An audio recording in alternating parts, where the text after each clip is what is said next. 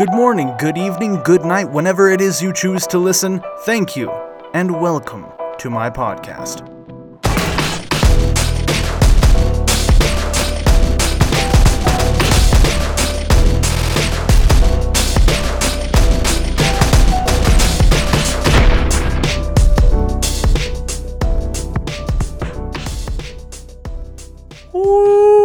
Hello, hello, hello, and welcome back to Life with Sam, my podcast. Welcome back, everybody. Whoever you know is listening right now, whoever chooses to listen, if not, whatever. Um, I was going to. Uh, I said I don't think I said it in my first podcast, but I definitely wanted to say this right off the bat. We are going to be talking about live action role play aspects in the entirety of this episode. Um, just going to go ahead and say that right off the bat. So let's go ahead and get into it. Um, experimental LARP and Nerf war. So someone brought this up to me. Someone uh, sent me a message, and um, they said, you know, hey, do you ever think that there's a possibility that Nerf and live action role play could, you know, come together and meet in the middle sort of ways? And I think what he was I think what the, what he was trying to say is is it possible to fuse them together? Yes, it's possible. Mostly anything like that's possible. But also I think to a degree they already have cuz some nerf wars allow melee weapons like short knives and stuff like that. Um, but I think there's a disconnect. There's a reconnect and a disconnect between the two. But um, anyways, so I wanted to go ahead and get into it. If you're going to fuse nerf and LARP, you have to do it in a way that kind of suits the theme because usually live action role playing it, it suits everything. I mean, you could use Nerf guns for like a road, you know, a road rage, you know, road warrior type thing for like Mad Max. There are live action role plays that use uh, Nerf rival balls and stuff like that that have been painted and colored for magic. I mean, there you can there the limit is the imagination when it comes to this kind of stuff. Uh, but for the stuff that I do, um, Nerf darts and rival balls don't necessarily work. Um, not that they're bad or anything. Nerf, you know, all that stuff. They're not sponsored by them, but you know, their products are fairly great. And you know, the modding community for Nerf is absolutely fantastic. People have been modding that stuff for Lord knows how long. But um, the way that I would probably see it working better, um, the armor would definitely have to change a little bit. You would definitely have to use something a little bit more structurally strong. Um, even though like camping foam and stuff, if layered correctly with like cardboard, would work. Um, EVA foam is a little bit better. EVA foam gives you a little bit more creativity um, and stuff like that. But that's making armor, and I'll, I'll get to that after um, after we pass the five minute mark. But um, but yeah, fusing Nerf with LARP, the way I would do it would be because I'm pretty. I get pretty innovative when it comes to making weapons, and I've started looking this up about um, people making long bows and short bows out of like PVC pipe and how to reinforce them. So that would definitely be a big thing for me. You can customize them, you can do whatever you want with them, but um, I guess the whole premise is like fusing a way to launch projectiles at your enemies with a a strategically melee type of game, you know, to kind of create a bit of a disconnect. The way that I would do it, to be honest, would be um, only a certain amount of people would be able to have a bow and an arrow. And by an arrow, I mean it's like a, it's usually like a, a very lightweight, like carb, not carbide, but like a carbon fiber, like tube or something like that, or like um, or like a fiberglass rod or something, and it's got a really dense, reinforced, you know, piece of foam in the front with you know uh, little feathers in the back, you know, for looks, whatever. But um, but I think that would be good. But only a certain amount of people will have them, and usually almost everyone only gets, I want to say three because I think if you gave every single person or whoever wants them an entire quill of arrows, that would be a lot of mess to clean up. It's a lot more, you know, people aren't depending on like physical skill. They're, you know, working on like aiming and stuff. So there's really there's a strategic balance you'd have to strike between, you know, people who are fighting with their weapons hand to hand combat, you know, face to face, groups of 2, groups of 3, groups of like 15, you know, stuff like that. And and you know, and then it goes into it like how do you combat against it? Well, someone's going to have to have a shield. It can't be a swashbuckler. If you guys know what a swashbuckle shield is, very small, kind of, you know, kind of goes. It's meant for like batting away certain things, not really for blocking. But um, but then there's like a kite shield, which is extra long to defend against certain things.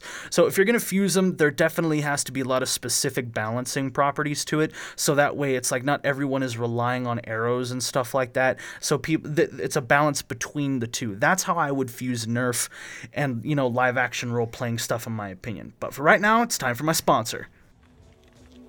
I have two YouTube channels. I have a gaming channel uh, called Sam Bone, and I also have a health channel called Road to 100 or 100 Pounds, um, where I talk about health and stuff like that. I also have a Rage On account called RTS underscore clothing underscore co, where I actually use pictures and stuff that I find in my everyday life to make clothing and stuff like that, to use a lot of that kind of stuff that I can to sort of amp up my creativity. Um, I also make music with uh, a lot of my friends and stuff like that uh, on Lethal Shock Studios on Facebook or facebook.com slash stay shocked if you guys want to check that out. I also have a GoFundMe account which you guys can donate to to help support keeping the show going, um, support my live action role play stuff and events and stuff like that for charity and all that stuff. Um, you guys can go do, uh, donate to that or go visit if, if you want. Uh, GoFundMe.com forward slash Sambone Official in all caps. I also have a Twitch account under Sambone Official in all lowercase. So if you guys want to go check that out, I stream there and I also stream on my YouTube gaming channel. So without any further ado, let's end the advertisement and get back into the topic.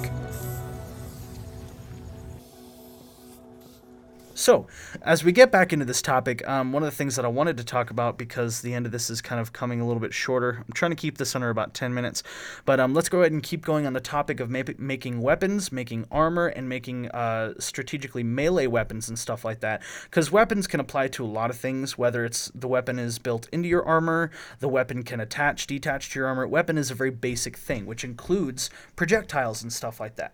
So, um, making weapons and armor, you have to be very innovative but you also have to take into account you have to be very safe. Um, armor and stuff like that. Um, the camp foam that I used for my weapons was bought at Walmart for like seven dollars. It's a big roll of like blue foam. It comes in a roll wrapped around in cellophane with a piece of duct tape. That's what I use to make uh, most of my swords. Um, for more of like the flashier stuff, stuff that has a theme, I uh, I'm going to be using EVA foam, which is a very uh, popular thing to use apparently. Um, if you guys want to see a lot of the stuff that I take influence on, go check out a guy named uh, Odin Makes.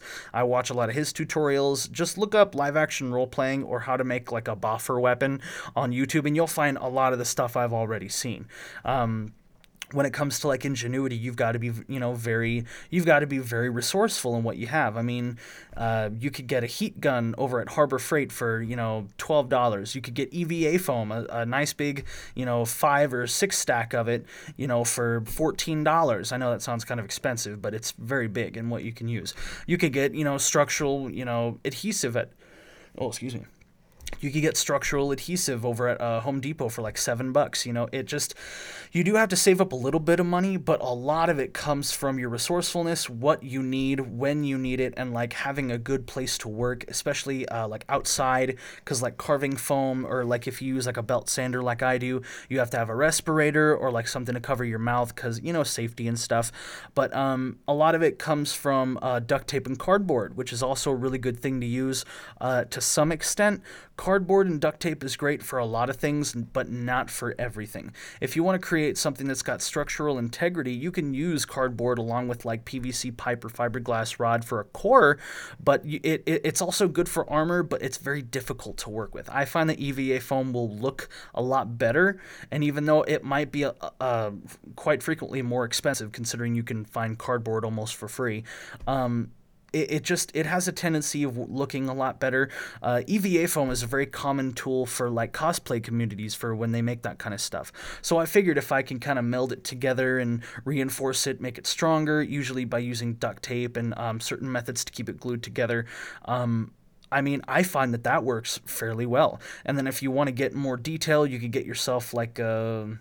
Um, you get yourself a heat gun so you could heat it, bend it. You can make helmets. You can make shoulder pauldrons. You can make um, I mean, you can make shoulder cuffs. You can make. I mean, there's a whole. There's almost an undeniable limit of what you can make out of paracord, out of foam. You know, all that fun, stuff is great. But for right now, I'm gonna go ahead and end the podcast. Thank you all for listening, and I'll see you in the next episode.